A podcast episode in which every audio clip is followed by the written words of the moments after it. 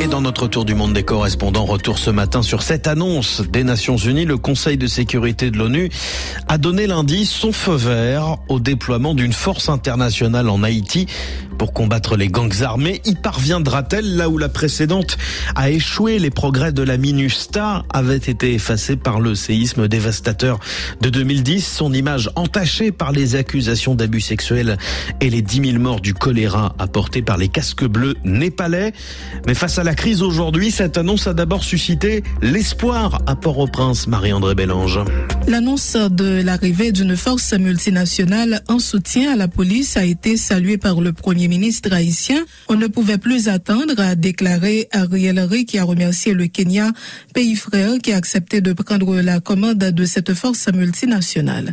À l'instar du Premier ministre, certains Haïtiens, ceux qui n'en peuvent plus du climat d'insécurité qui prévaut dans le pays, sont aussi favorables au déploiement de cette force. En revanche, d'autres compatriotes, même s'ils sont conscients de la situation, redoutent que cette nouvelle mission ne s'accompagne d'exactions comme cela a été le cas avec la mission des Nations Unies pour la stabilisation en Haïti qui a passé 13 ans dans le pays. Marie-Andrée Bélange en Haïti, et pour aller plus loin, retour sur quelques missions emblématiques. À présent, quelques missions de maintien de la paix mandatées par l'ONU, un rôle qui fait partie de l'ADN des Nations Unies depuis leur création. La première fois que des casques bleus ont été déployés, c'était en Égypte en 1956 face à la crise de Suez. La nationalisation du canal de Suez par le président Nasser avait entraîné des attaques françaises et anglaises sur Port Saïd et l'invasion du Sinaï par Israël. Alexandre Bouchianti, l'ONU avait alors décrété un cessez-le-feu qu'il fallait maintenir. Ce sont les Canadiens qui ont formalisé pour Suez le concept d'une force de maintien de la paix de l'ONU. Elle s'appelait FUNU, Force d'urgence des Nations Unies. Elle était composée de 6000 hommes, principalement des Canadiens et des Scandinaves. Les premiers éléments sont arrivés au Caire le 12 novembre 1956. Ce sont les Américains qui ont pensé à peindre les casques qu'ils fournissaient en bleu onusien, tandis que les Canadiens fabriquaient des bérets bleus. Cela a visiblement plu aux Égyptiens puisqu'ils sont devenus le 6e plus grand contributeur de casques bleus. Un bataillon égyptien vient d'être décoré en juillet à Bangui de la médaille des Nations Unies. Alexandre Bouchianti au Caire, et plus près de nous, c'est une mission de l'ONU qui s'achève, dont on parle à présent. Le 31 décembre, la MINUSMA devra quitter définitivement le Mali à la demande de la junte de Bamako.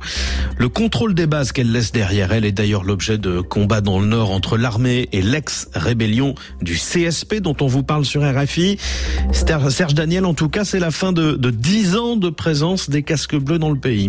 Avec plus de 250 casques bleus tués au Mali en 10 ans, la mission de l'ONU, la MINUSMA, a le malheureux privilège d'être la plus dangereuse des opérations de maintien que les Nations Unies conduisent dans le monde. Malgré sa présence, malgré ses efforts, les attaques djihadistes se sont poursuivies sur le terrain. Le véritable problème de la mission, elle n'avait pas un mandat robuste pour mener une guerre sans merci contre les nombreux fauteurs de troubles. La principale représentation de la mission était implantée à Bamako, la capitale, mais dans les régions centre et nord du Mali, la MINUSMA avait des locaux des camps de militaires. Son budget de fonctionnement, 1,2 milliard de dollars par an. Et là où les Maliens garderont un bon souvenir, la mission était à l'intérieur du pays le premier pourvoyeur d'emplois. Ajoutons qu'elle a réalisé sur le terrain de nombreux projets de développement. Serge Daniel à Dakar, et puis on termine sur le continent avec le Soudan du Sud. Le bilan du déploiement de l'ONU dans l'état naissant est plus que contrasté, tant et si bien que les Nations Unies réfléchissent désormais à un nouveau mode d'intervention. Florence Mietteau.